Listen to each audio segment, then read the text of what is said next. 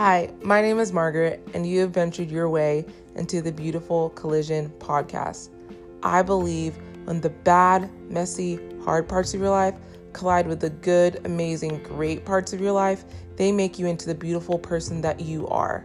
On this podcast, you are going to hear from people from all walks of life, and my hope is that you resonate with some and embrace your own story.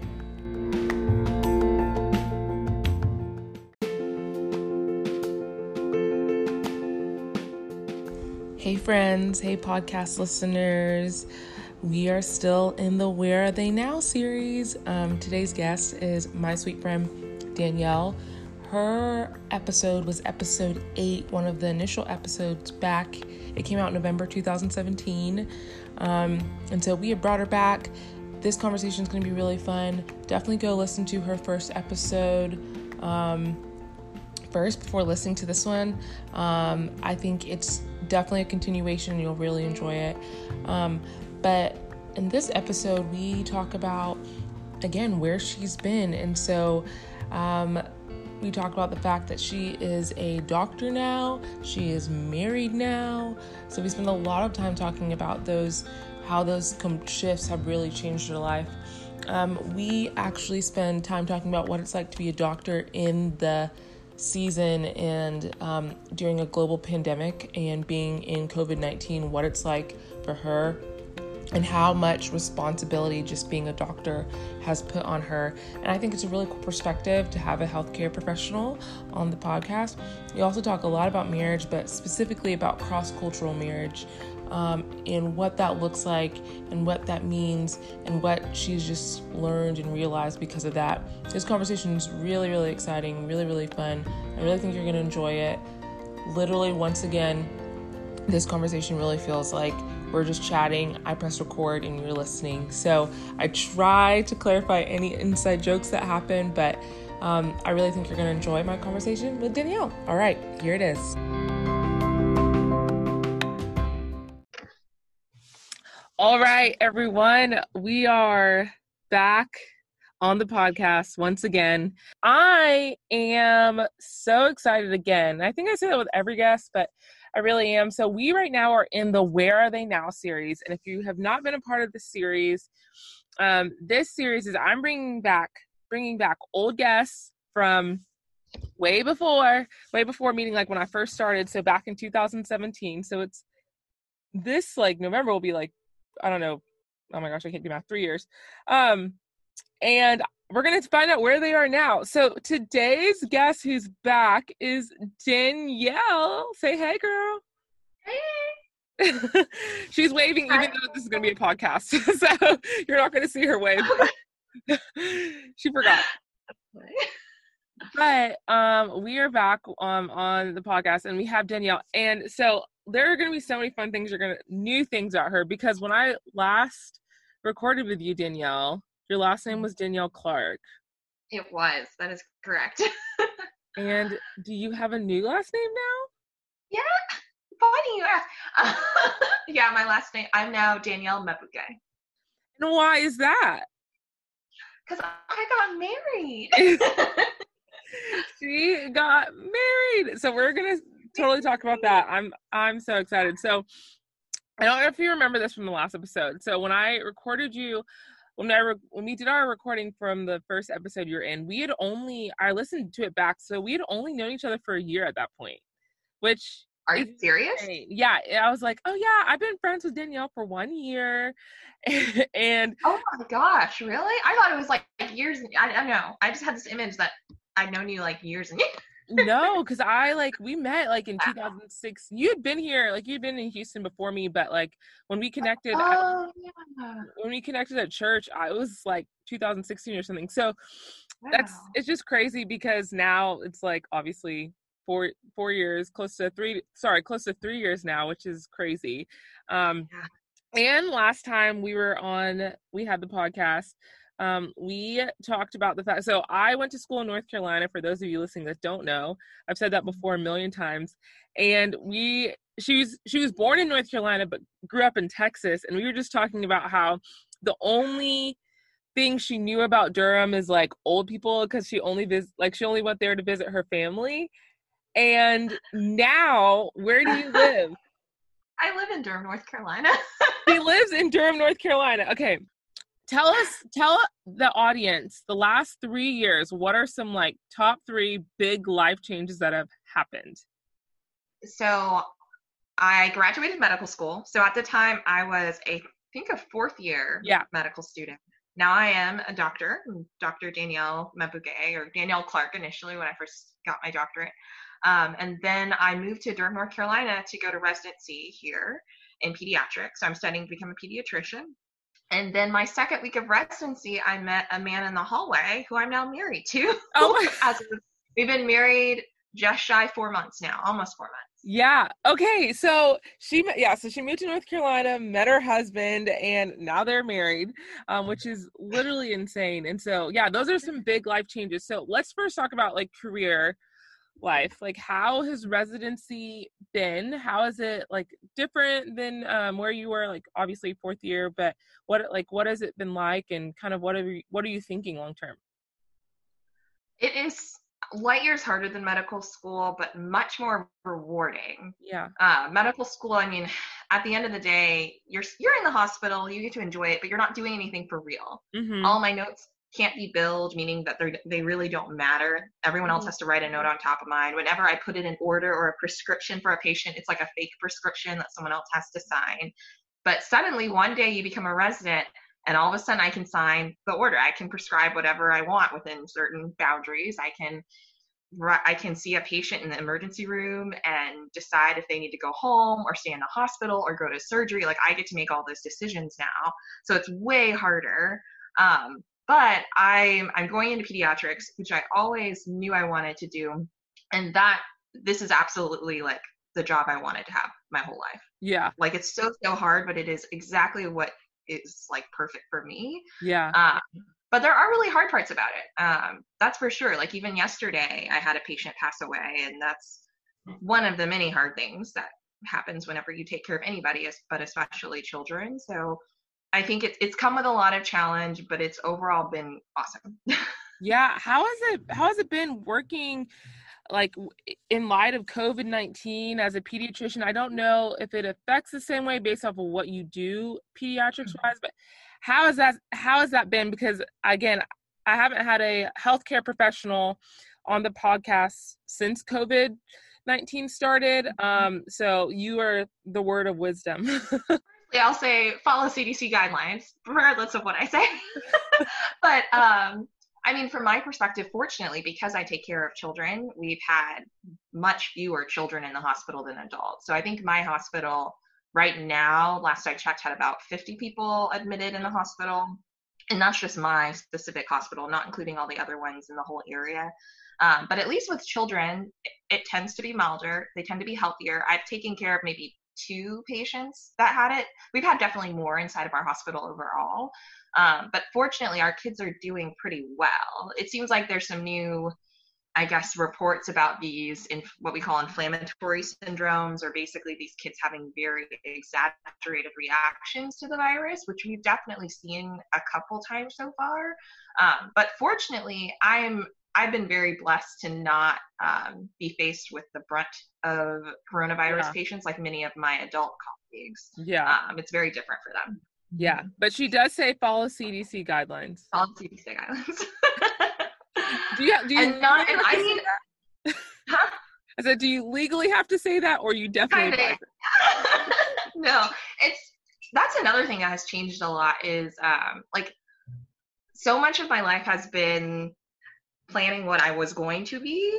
And then all of a sudden I became somewhat the thing that I want to be. Like I, I remember when I was listening to our last podcast, you asked about like identity, like if you have any major like identity struggles. And I really hadn't had any because I'd always just been, I want to be a doctor later. Like I want to be that in the future. But now once you become a doctor, people it, it you get a very, I guess, uh, cautious about what you say because people will take whatever you say with a lot more weight now yeah. because i'm a physician. Like they'll like for example i'll post something on facebook and then i'll find all my friends will share it and be like a doctor said this. And then all these people share it like crazy. Yeah.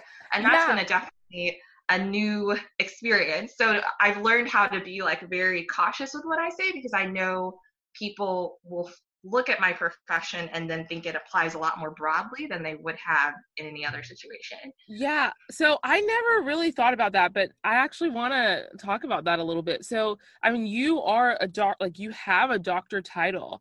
Um, mm-hmm. and yeah, you, you definitely started to talk about that a little bit, but yeah, what is that pressure like knowing that like, I mean, people will either go one or two ways. They'll say, you know, a doctor said this. And so, and mm-hmm. we as people, we just like to find the one thing that kind of like goes with what we want and then blast it everywhere and then mm-hmm. so many people you know so many people are going to heed to it do you feel a lot of pressure knowing that like one there's one group of people that basically are going to listen to everything you say and so if you say it they're probably going to abide by it but also pressure of the fact that if you say something and something goes wrong like the like yes. the the reaction from people how like how is that been in your first year of being a doctor or two years? so far, luckily, because I'm still on the bottom rung of the totem pole of physician. This is the funny part about becoming a doctor is it takes forever. So even though I've crossed the threshold and I'm a doctor now, I still am used to not being the only person who makes decision or I guess the final decision in a lot of situations. But I've learned there's a lot of it's a privilege for sure. Like I definitely would not I wouldn't change it for the world. It's such a privilege and an honor that I get to live life with this. Um but there's like a huge pressure on the other side of like when I'm in the hospital, it's easy. When I'm in the hospital, I know exactly what my role is. And fortunately, I had people like um, there were a good number of doctors at my church that I would have dinner with when I was in med school who warned me about this, but they were very true. Like being a doctor carries a social precedent social presence outside of the hospital that no one teaches you how to do or handle. And so there are so many moments, for example, when I'm on the internet and I'll see a friend post something that is so medically inaccurate, like just bad, like, oh my gosh, just crazy stuff. Um, and I really have this dilemma of like, in that moment, being a doctor is a part of it really does it's it's like my identity struggle right now. Like I'm a doctor, what is where does that end? Because I just want to be your friend. Like I just yeah. want to be your Facebook friend and decide, you know, I agree with that or I don't. But now I feel like I have this responsibility mm-hmm. as a mm-hmm. physician in our society. Like, do I comment on that and let them know that this is not okay and this is potentially harmful? Or do I be your friend, which for most of my Facebook friends, I was their friend before I was a doctor, right? And trying to decide, like, where do I stop this line? And I've had some friends who say, like, they feel like they're they would not feel like they had what's the word it would be a lack of integrity to not say something in those situations. For example, I'll have friends who are pediatricians. So, as a whole, we are in favor of vaccinations. And I have a good number of friends who are very vaccine hesitant, for example. Yeah. And I have some of my doctor colleagues at work, and I have colleagues, my superiors, who say like they will always try and educate their family and their friends because they love them and they care about them and they want them to be as healthy as possible. But then others say, you know, for my own mental health, I don't say anything unless someone asks me. So right. unless you ask me, I'm going to just be your friend. I'm not going to be your doctor. So you can say whatever the heck you want to say about anything medical. I'm not going to put that in. And I have yet to figure out where I'm going to land because it's hard when you're passionate about something. Yeah. And you feel like you could help your friends because you love them. But is that a burden I'm expected to carry when I'm at a family dinner? Yeah. Or when I'm on Facebook or on Twitter? Ugh, it's a lot. Yeah. No, I, uh, man, I, I can't imagine that. And I never really I mean, I have friends that are doctors, um, and I think most of my friends, like, I've met them as doctors or met, like, but no, I don't really have any like deeply close friends. Honestly, I have cousins that are about to get there, but I don't really have any deeply close friends um, that I've walked through that, you know, been friends through that whole process. And I never really mm-hmm. thought about that, but that makes a lot of sense of just like the pressure or responsibility or weight that you now have and how to navigate that because you know health is such a big thing and what what you're mm-hmm. doing or saying and putting out there like another person um can be can affect someone in a positive or negative way um and so yeah i can only yeah. yeah i can only imagine i mean i would probably call you uh, do you ever get those people that like you're like i'm a pediatrician i'm not like because i feel like when people have doctor friends too they literally call them for all things, and we expect you yes. to know like all of it even though even though you're like just you know a pediatrician or just this yeah.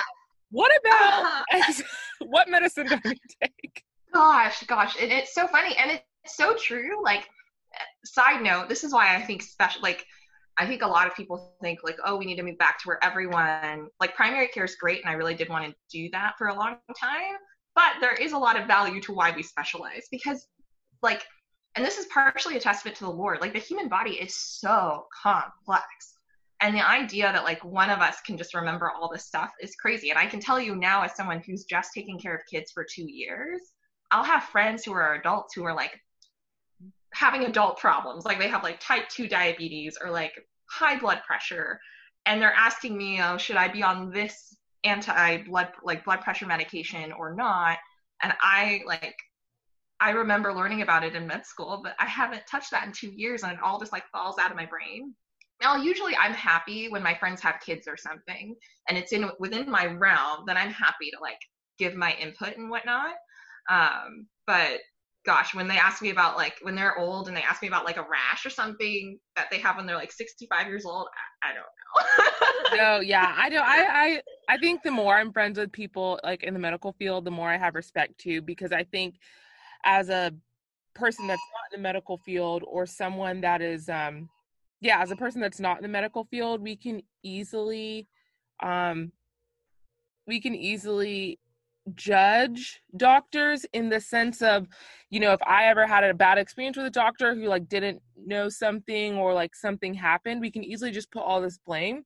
And right. I mean you guys in a lot of ways you have our lives in your hands but in the same way too it's like you guys but i'm a human. Yeah you're a human and you have you know stressors and you have your own life and stuff and i'm sure some people will listen to this and be like well that's not an excuse but the idea that even a doctor has to be perfect i know that's crazy to say but i think um like the idea to have that expectation in the sense that they will never essentially make a mistake but not i'm not saying like you no, know that's exactly what no, that's exactly it. And we talk about this in medical school, luckily, of like this is the presence people are going to expect of you is you are you are the person of the whole team that mistakes are not accepted from. And the reality, the little secret among all physicians whenever we have private moments is every physician has made a mistake. Every single attending physician, which is like the highest level of physician that you get when you can start practicing on your own, every one of them has a terrible mistake story. They have a story where either someone either they slipped up or missed something and it led to something bad happening and everyone has this story. And it's so devastating because it's true. People's lives are in our hands. Like there's a reason that getting into medical school is so rigorous because there's a certain point where competency just has to be there. It just does because this is this is a high risk job. It really is. I mean, there it's so easy to make a mistake that can hurt somebody. Mm-hmm. And so you do want people that are detail oriented or, and are going to be in a way perfectionist because that's I think what's best for society. Like I don't want any and everyone having the type of job that you have in a hospital. Even not even just being a physician, working in healthcare is yeah a, a dangerous field. It's like I need my nurses to be just as detail oriented, if not more, right. than I am, because they're the ones watching these medicines go to the patient and administering them. But there is a point where all of us have to accept the fact that we are still human. And how do we? We often talk about the difference between guilt and shame. Um, that you can feel guilty about something happening to a patient and that should be in a way a good stressor to push you to not make that mistake again. Sorry this amber alert thing keeps oh, going oh, yeah. and i can't control it. It's like which is a good thing. Let me turn this off. She has an amber alert on her phone y'all. Yeah. pause in the podcast. But it wasn't it was a flash flood warning but everything looks fine so far so we'll see um, oh, I'm not. So I'm not cutting that out of the podcast. This is real. this is real life. But you, but you were talking about guilt, guilt, guilt and shame, and how guilt is okay. It is okay for me to say, "Wow, I shouldn't have ordered that medicine on that patient who was on a different medicine and had a bad reaction or had a bad um, interaction between those medicines." Um, it's okay for me to recognize that that was my fault, and I need to learn from it so that this doesn't happen again. What we don't want to get into is shame shame is that feeling of it's a personal flaw about you it's a it's a thing about you that makes you an inherently bad person or somehow unfit to do this job and that's what breaks us down mm-hmm. and how do we balance like having enough guilt to help us move forward and recognize where we can make change and staying away from the shame side of things when you yeah. make a mistake yeah and it's hard because it's like you understand maybe a family's emotions because it's like it's very personal but it's you know. Understanding that yeah yeah it's it's i i don't ever i'm glad i'm not in that profession that i would lose i would lose my mind. And i really have respect for people that do that and um go through that process because it is rigorous. Like every time i'm like i hear someone say um they want to go to med school now knowing my friends that have been through it i'm like have fun. Like you know like that sounds great um but okay so we're gonna switch gears um because the other big adjustment change in your life is the fact that you're married now um and i i would say this is so funny because like when you left houston like we were not I rem- I feel like I remember talking about this, and it just it was not thinking about. yeah, I can tell you. Yes, I just don't. I feel like we weren't thinking about you finding someone, and maybe that's just because of the um views at the time that you had on Durham because of how you knew Durham to be. Because again, it's like family and like older people. Like when she went to go visit in life or like for holidays, it was to visit her family that was maybe a little bit older and things like that. And so like she wasn't doing like the young professional thing. And so I just remember when you called like like 2 weeks in and you're like I I remember. yeah, and I was like what? So tell the audience first of all, like really quickly like a brief like how you guys met. Um and then I wanted to ask you a few questions about uh, marriage. Yeah. So we I had started residency at the hospital, and he worked at the same. He works at the same hospital still, and I was walking through this big atrium trying to leave the the hospital, and I see this attractive man just sitting sitting in one of the chairs in the lobby, and he's near the door, and I have to walk next to him. And from my perspective, I look at him, but then he makes eye contact with me and then I'm just still walking towards his direction because I have to walk right next to him to exit. So I'm like, oh no. At first, like I didn't think he would look back at me, but then we just kept looking at each other. And then I think the next question he asked me, oh, he just asked, hey, can I talk to you? And in that moment, I very clearly remember being like, I could just walk, walk. You know how like when guys hit on you randomly in public, you kind of half the I know half the time I would just walk away. I'm just like, I don't want to deal with this today. But yeah.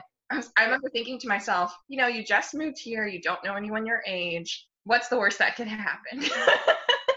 and so I was like, fine, I'll talk to you. So I go up and say, like, yeah, sure, you can talk to me. And then he asks if I'm lost, which at that point I knew he was hitting on because I was definitely 100% not lost and I knew exactly where I was going. Oh and so God. he said, yeah, you look lost. And I was like, no, I'm going to the garage. But I can't even remember what happened next. But by the end of it, um, I think I had we'd like exchanged numbers, and he told me he wanted me um, wanted to show me around Durham, which was funny because, like you said, I've been to Durham a million times and actually know the city pretty well. So I just like smiled and was like, "Yeah, sure, you can show me around Durham." Like, not knowing that I was like, "I know this city probably better than you do," as he realized very quickly. Um, so we met there. And then the next day he called me, which I guess because of the generation I'm in, I'm such a texting person. I wasn't I used to texting. that. So I know you. I just say Margaret's not a texter, but well, I would have loved if they called me. right. I I was like, I remember I was in, um, I was on the cardiology rotation, so I was quite literally in the cath lab, like where we do different procedures for the heart. And he was calling me, and I was like, I can't pick up the phone right now. Um, and so later we end up talking on the phone and we talked for something like an hour and a half. And in that conversation near the beginning, he asked me very clearly, like, do you love, like, tell me like what your religious beliefs are? Like, do you love the Lord? Do you love Jesus? All of that. And I was like, I absolutely do. But I was still like on my guard, like, who is this guy exactly? Um, but at the end of the conversation, it just felt really nice. Like we connected a bunch. And then after that, our first date was at a park called Fred Bond Park down in Cary. And we went kayaking on the lake. And we went, after kayaking, we went hiking around the lake. And then he had prepared a picnic for us. So he brought, like, he'd made like chicken and fried rice. This is your first date? First date had cut up watermelons and peaches and stuff, put them in a cooler in his car, but I hadn't seen it before. And then um, he convinced the guy at the at the like boating house where we got the kayaks from to let us use his microwave so we could eat uh, a picnic there, um, which was awesome. It was a great first date. But I will say this first date was really intense because he was like going like right to the hard hitting questions, like we like asking me about past relationships and heartbreaks and political views, religious views, all of these very private, like information you wouldn't really usually share on a first date, which is very intense. And I was panicking inside, like, why are you? So, okay, I have a question about that because I feel like some people are listening would have two different views on that. Um, yeah. Real quick before I ask this other question, but because personally, for me, I would like to know, like, I would like you to, I think because I'm an extrovert and because I like deep conversation and I don't like super surface level conversation, especially one on one in a, especially a social setting, um, mm-hmm. I would, I would have loved that. Um, but I know, like, well, one, my d- girl Danielle, y'all's a huge, so private, but, but, um, and yeah, but what like what were your thoughts about that? Because i think some people are like that's a lot you know to ask on a first date but you personally were did you care? In the moment absolutely. I was like pant i my heart was racing because he was asking deep questions like you know have you ever cheated in, on anybody um have you ever like I kid you not, we were just driving and nonchalantly he asked me, so like, how do you feel about abortion? Like, really hot button issues that honestly I hadn't even asked most of my what I would call close friends mm. those types of questions. Your husband. And I love him. I know exactly. He he was. I mean, he, his belief system was like, I want to know if we should go on a second date, and these are the things that are going to be the deal breakers. My opinion, though, at the moment was like, I felt a little bit like invasion of privacy, a little bit. But then, you know, it was really freeing I didn't know, we did not have mutual friends before we met each other. And I didn't know anyone in his life, he didn't know anyone in my life. So I was like, you know what? If something bad happens with this, it doesn't cause any problems in other parts of my life. Fair. So I remember we, I, I very vividly remember I was kayaking next to him and he was asking me about like if I would live with a guy before I got married, like really hard hitting questions. And I remember thinking to myself, like, you know what, Danielle, you might as well just be honest. If he wants to be this honest with you, you might as well just be honest. And you know what? If you tell him information that you feel like is kind of private and you don't want him and you don't want to continue with him, like it's very simple. You just don't continue dating him.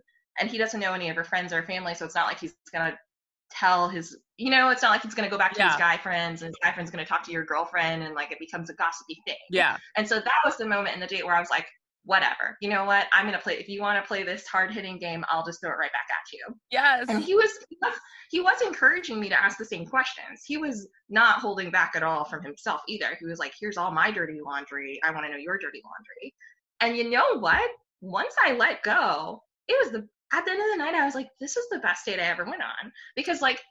I know uncomfortable things about you. You know a lot of uncomfortable things about me, but in that knowledge, I feel really confident about about choosing a second date with you.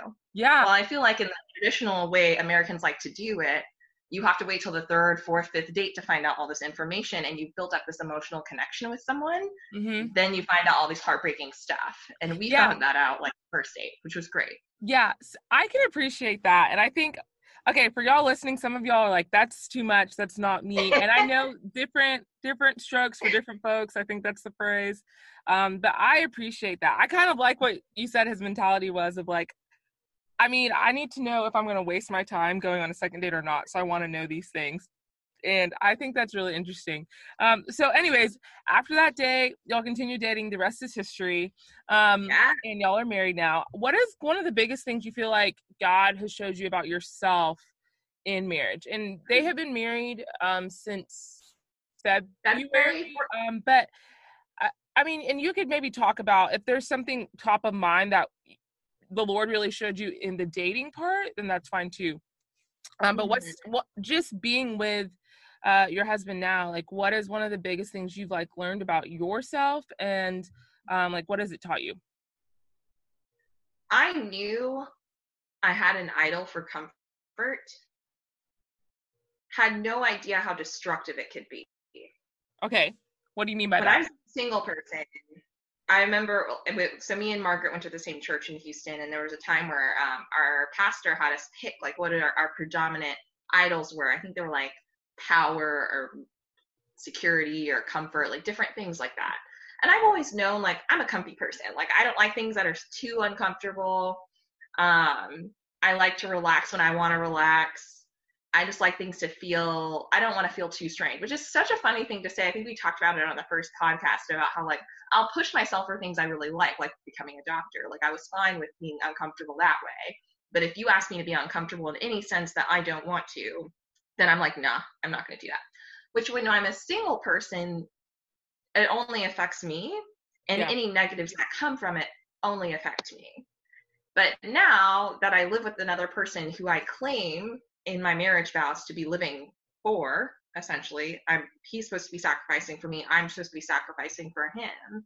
My desire to always feel comfortable and have things feel good for me is actually detrimental to him. It hurts him. It yeah. makes him feel unloved, which I had never thought about. Like when you think about your own comfort, oftentimes, or when you think about when you fantasize about marriage, or at least when I fantasize about marriage, I should say, I always felt like, oh, I'm going to find that person who is just going to be comfortable with the same things I am and will have the same desires I do and goals I do about life but he doesn't because he's a human being that's different than me. That's not a character flaw about Obi. It's just the fact that I married another person. Yeah. And I I've had to really reckon like how like how much I'll just want to do something the way that I want to do it because it feels good to me and it's comfortable to me. And how hard it can be for me to decide to just love him and suck it up and be uncomfortable. It's yeah. really hard. No, that's I think that's so good. And I think a big point in that that you said is it's not a character flaw to him it's just he's a human and wow. and there are we're different um and i oh i love that because i think um there i think some people can fantasize uh, marriage in that way of like or i think mm-hmm. sometimes we can fantasize in the way we don't realize we're doing it but this idea of like i'm gonna marry someone um and you know that i'm just going to always feel comfortable or they're always going to sacrifice for me. And we may not say that verbatim but the way we're thinking about it uh says that you know? And i i think that's really important of this idea of like um you are two very different people who decided to get married and live under one roof um forever mm-hmm. and because of that like you are going like your comfort is going to be tested um, oh, and so now having learned or not going through that right now, what are like what are some like good fruits you've seen from the fact that like you being pushed out of your comfort zone essentially? Like what are some things that good things about it that you've seen come out of it? One thing that's awesome is that I will often say like like I'll have a goal in mind, or not even really a goal, like an aspiration or a fantasy about like who I want to become or who I want to be. And Obi will have a really objective viewpoint on how the way that I'm living my life or the way I structure my day or the way I even do things around the house, like little things like that, are not helping me reach those aspirations. And to me, to be brutally honest, I'm the type who will probably say or I guess say express a desire to be better in certain ways but am okay with just being comfortable and just accepting the fact that I won't meet these goals. And I was okay with that as a single person. Like I knew like, oh, I may want to be like, I want to work out like six times a week. Like I'd love to be that person. But then I was also fine with just like not. And I, I didn't feel bad about that. Like I just decided, like, you know what, this is just me. I'm gonna accept that that's who I am. And Obi is one of those like push forward type of types of people. And he will just say, like, he'll call me out and just be like, You claim you want these things, but here you're doing X, Y, and Z that don't get you there. And part of me just wants to be like, Can you just not care as much as I just decided not to care right now? but when I like actually listened to him and the few times I've actually made a conscious choice and been like, I'm going to be really uncomfortable right now and do what he really wants me to do, I find myself achieving things I never thought I could achieve. Yeah. Because he's pushing me outside my comfort zone, which I would have never done on my own. Like, never. Like, yeah. because I could have just wallowed in my own solitude and just been like, oh, I'm never going to reach that. But Obi believes enough in me that he's willing to make me upset in those moments to see me reach goals that I otherwise wouldn't have met. Um, yeah. yeah. No, that's aw- awesome. And I, I'm sure there's some saying or phrase or whatever, but I think we've all heard it before. Like, the more I think we go outside of what is comfortable, the more we just grow as people. And I think that's really cool of just learning that, like, comfort, comfort is not. when you're comfortable then there's a very easy chance that you are going to stay like constant not just in like career or whatever but just you as a person in empathy and how you like view the world like there's there's not a lot of growth uh over time you know yeah. and so i i just love that it's like now you're growing into things that you didn't think you could do and like maybe wouldn't have done without someone like pushing you in that scenario yeah, yeah, and we just we expand each other also. I don't know if you are going to mention this, also from the fact that so me and Obi are intercultural marriage. So uh, I was oh, going to actually that. ask about that. Okay, I figured you're going to go there. Yeah, I was going to ask you. So how is okay? So I want to know um cross cultural marriage. So Obi, her husband, is Nigerian. And Danielle is African American from the United States, all that kind of stuff. And um, y'all have had to learn how to navigate just cross cultural marriage, which I think is a whole nother thing. Um, even beyond, okay, it's one thing like getting married to people that are different. It's another thing getting married to people that are different that function different because of the different cultures that they were brought up in. Mm-hmm. Um, so briefly talk a little bit about like a kind of the same question, but the pros, the one of the some of the cons of that or not cons but how it's been hard but also how it's been good. Yeah. One thing i i can only speak really well to myself on these points because obi and i like for even more specific context obi grew up was born in grew up in and lived in nigeria till he was 25 years old. So he's not like your kid who came here when he was 12 and like yeah. knows a lot of american culture. Like he grew up like the way his brain functioned was within his like Igbo Nigerian cultural background. And he has had to learn as an adult in a very explicit way how to kind of adjust what he does so that, or what he does or what he says or how he operates in the world to an American style, at least that it is acceptable within American culture, which I am like the polar opposite. So like I grew up in the United States. I don't have any family outside of the United States. Like this has been my whole world. Yeah. And so we are literally like totally separate viewpoints of the world. And the way I can best characterize all the little issues that we have is I grew up in an individualistic culture. It's not that we don't love our families, um, we do, but we pride ourselves on building individual people, which is a very different distinction from, I think, a lot of traditional cultures, but I at least can explicitly say his like Igbo Nigerian culture. Family is everything, family is beginning, family is the end. While I was definitely raised in a culture that taught me that you raise families to create great individuals, that a good parent raises a kid, like we'll often have a saying that, you know, a parent is raising their child for the day that their parent dies so that they can be totally independent and totally on their own. That end goal of individualism is just not there. The the crux I think that gets to how we think about how I'm a good wife or how he's a good husband or how we're going to raise good kids and how our in-laws are going to be involved in our children like it just shapes everything about where we butt heads. Yeah. No, I think that's I mean, I you know, I I'm a lot of Western culture, um, I think, but definitely American culture. I, I've always said this is very individualistic. And again, there's pros and cons to that because I was born and raised here, but my parents are from um, U- Uganda and they came here around the same age Obi did. But, um, you know, Ugandan culture too is a lot more communal. Yeah, that unit. And so I think that's really interesting. But yeah, so you said that's kind of where you guys butt mm-hmm. heads the heads the most um, what have you learned though, in in the positive side of just like being across in a cross cultural marriage? Like how how has it been exciting, new? I've learned that there is nothing there's nothing that you can determine is normal. There is no such thing that you can say is the normal way of doing anything. Um, and that I learned that the most during engagement because um, weddings are a great time when two families come together and plan a cultural event. And that's already hard between American families. American families, like I have my friends who will talk about like my mother-in-law wanted these napkins and we wanted these napkins. Like, but like we had, for example, I think one really um, interesting way this got characterized was his, um, like his background is still Christian overall, but his culture has ancient traditional religious beliefs that still are expressed in different ways in their culture now, even though they explicitly identify as Christian. So, for example, they still perform their traditional wedding ceremony in addition to um, going to a church um, and getting married. My family is Christian, I'm African American. So, for us, the marriage and the church are the, the same thing. Yeah. And w- some interesting moments got had where to my parents, we were married after the Saturday event. The Saturday, event, Saturday event. we went to the church.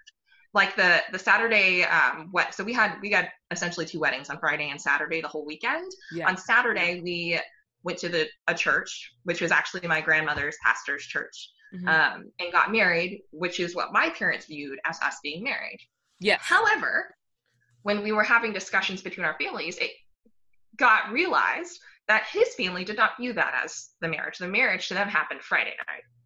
And Friday night was a traditional ceremony, so ceremony called the wine carrying ceremony, um, where basically I find Obi with a glass of wine, we both drink it, and we're married that night. Yeah. And to them, we are really married then, and that you go to the church to bless the marriage that has already been created in the traditional ceremony which is like a meshing of Christianity or Western, I should say European or Western Christianity practices, because the current wedding ceremony that we consider the Christian ceremony is not written about in the Bible at all. It's just yeah. like what Europeans have come up with associated with Christianity.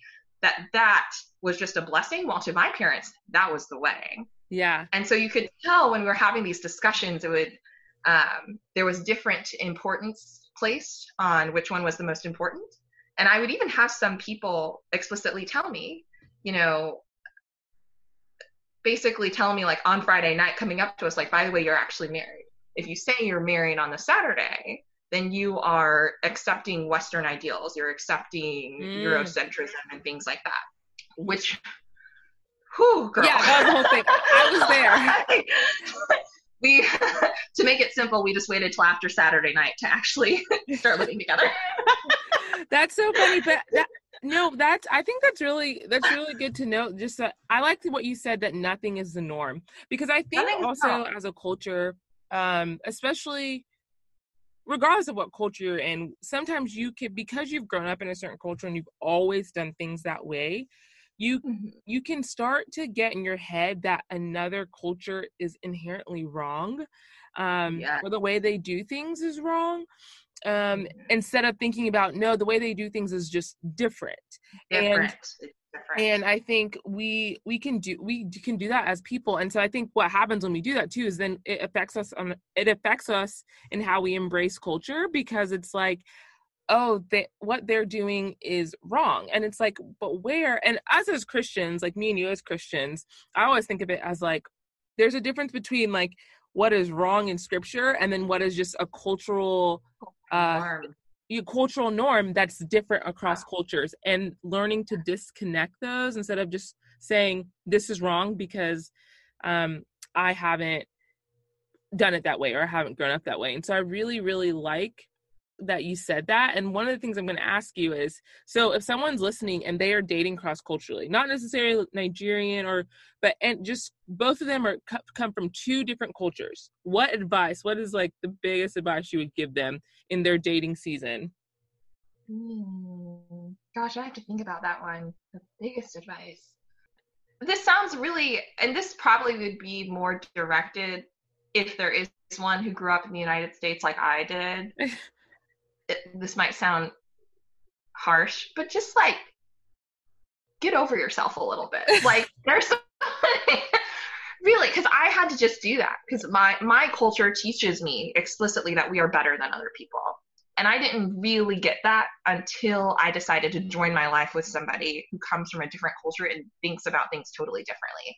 And it took a lot of effort for me to just get over myself and realize like you're not that like you're not that special, you're not that cool, you're not that like and the way and like the way you do things is beautiful, but it it I mean really bring down the ego. That is going to be your first big step is just drop the ego down. You you can recognize the beauty of diversity in different cultures and you, actually you will recognize it better if you bring down the ego and i think that can apply to anybody but i felt like specifically growing up in the united states we explicitly put that idea in our heads that our yeah. culture is better than other people's girl we are dominant and it is much more like it's just much more likely if you're that person in the scenario that you're going to have to really back down because that's what i had to recognize and i didn't know i felt that way I think I yeah. told you that one. I was like, I did not realize I, the the ways in which I was looking at the even little things about like how he did things at home.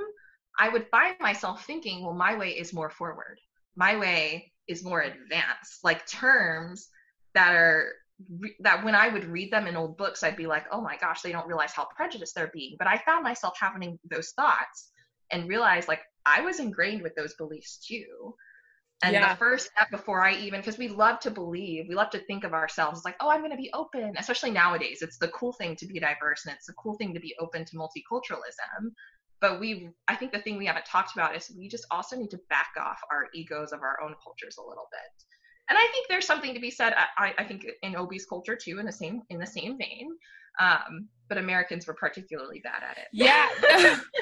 I and this is not like a bash on America podcast because obviously we're both Americans and we grew up here. But I, I, I think I really loved growing up here. I loved yes. and I didn't realize how much I loved it till I met someone who grew up differently. I yeah, do. no, I think that's good, and it's funny because I remember a long time ago when I had one of our friends Carrie on the podcast, we talked about this idea of um, it's just so funny sometimes how you know we here can uh, be so confident in the way we do things. Yet all those other civilizations have been established and they're a lot longer Thousands than America has.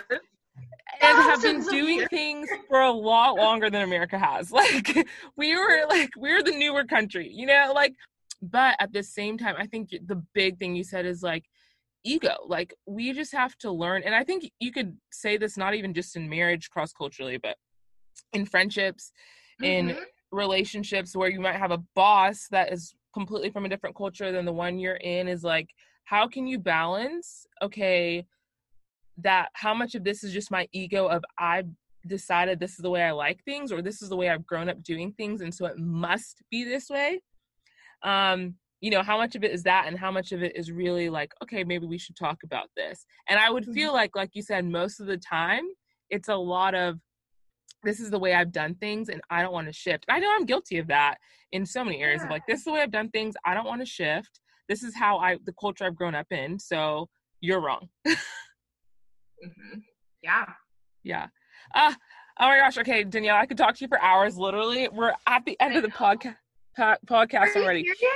Oh, um, so, so uh well, I'm gonna ask one question I do ask in the where are they now where are we now? Or sorry, where are they now? You being the person coming back is where do you feel like you see your life in like five, ten years? Like where what if you had if you just had dreams about your life? And they don't have to be these like big extravagant things, but like what what would you dream for your life and your family in five years? I want to have children. So Yay! hopefully by that time we have our babies. And that's kind of the biggest one. And besides that, I mean, as long I mean that's the thing about I think once you move towards like marriage and family, you realize like those are the things that matter. And yeah, I have thoughts in my head about where I'd want to live and what I'd want to be doing for work and all this stuff, but like I'm hoping that we become fruitful and multiply. So yes. yeah. Yes. Well, and I'm praying that she moves back to Houston. Um personally, selfishly, Yeah. because we would love her back here. But if you're in Durham, I would t- obviously come visit you. But um, I am hoping that you move back to Houston. Okay, I am going to ask you because you asked me if I was going to ask you, so I'm going to ask you the two things again. You ready? Yeah. Did you think about these questions? did. I wrote them down, which is why I just looked at my sheet of paper. I was like, oh gosh, what did I say I was to Okay. Okay. So, if you could go to lunch with anybody, and last time you said, I think your grand great grandmother, My grandmother. Mm-hmm. your grandmother. So, what about now? If you could go to lunch with anybody, who would it be and why? I I would do obviously so much of my life has been shaped by the fact that I just got married. And I think I would pick my Aunt Thelma, actually. So my Aunt Thelma is my my grandmother, who is Hildred Bernice Sanders, as we talked about on the last podcast. That's her sister. Her oldest sister was named Thelma. And the reason I would pick her is I I would really love right now. I'm rec- I'm now recognizing how precious it was to have the wisdom of like previously married friends and people in my life uh, to pour into me when I was single, but now even more so now that I'm married. And so she was actually married to my uncle Quint. Um, she passed away unfortunately two years ago, Mm-hmm. and my uncle Quint is still um, around. He's um, doing great. Um, but they were married for 65 years Wow. and yeah they were the matriarch and patriarch of our family and they were the the most sturdy one of the most sturdy rocks that we had and there were a couple times when i was old enough that she would kind of give me little tidbits of advice about being a wife and being a mother but now that i'm in it i just would love to just sit and pick her brain about like how how you do that for so long and um yeah i just would love to pick her brain about these things now that i'm there yeah, that's awesome. And you're still you're still early, so you got so much exactly life to live and learn, and so that is super exciting. Okay, if you can encourage anyone, who would it be? And you know how this works. You got to encourage them like they're sitting in front of you. okay okay i am going to again in the same stroke i'm going to encourage my husband actually oh, Oh. yeah. Hub Hubs, I hope he listens to this. oh i'll make sure you listen oh gosh obi i just want to let you know that you um gosh it is it is so easy to be the wife that god's asked me to be for you because you love sacrificially not just to me but to everyone around you. And you show me what real love actually is every single day. Um i just want to let you know that you may sometimes feel like you're not you know reaching certain goals that you had for yourself at the exact time you want it or the exact way you want it but I would encourage you, anytime you're feeling discouraged, to look back at your life and look back at all the places the Lord has taken you and all the trials He's already brought you through, and look at even how our relationship is just a testament to the Lord itself, and recognize that He's done it for you once. He's going to keep making things work out for you as He always has, and He, um, and you're just you're just such a blessing to my life, and I can't wait to continue to grow with you and continue to experience your love. And I can't wait for us to see you become a dad one day. I'm not pregnant, but like one day. I'm excited to see what you grow into to be a dad. Um, and I'm excited to see how you help me become a great mom. But you are just the most amazing man that God could have ever blessed me with. And I and my family are so blessed to have you. I'm over here like, oh, like y'all. It's just funny because I've known Danielle for so long, and the girl is in love. Like, this is how I know that there's a difference between like, like there's a real difference when you're in love with somebody because knowing Danielle before and just like, it's just the she she's so different now with this in loveness. She's like she's lighter. It's just so cute.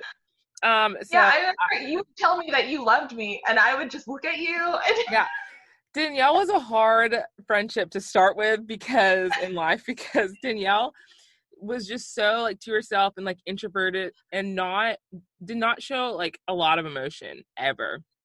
And so and I am like I want to show all emotion. I want to show I love you and all that kind of stuff. And so you know, with Danielle, I always tell my friends, especially my close friends, like, I love you. And anytime I would tell Danielle that, she would never say anything. Literally nothing. She'd be like, okay. But I was determined. I so I remember the first time that like I was like, I love you, Danielle. And she was like, I love you too. And I don't even think she realized she said it. And I was like, ha, that's how I know. But now she tells me all the time. I think partially it's because the she has tapped into emotion since dating Obi. Yeah. and it makes me happy. And y'all are so cute. Well, thanks, Danielle. Tell all the guests. Um, bye. Bye. Thanks so much for listening.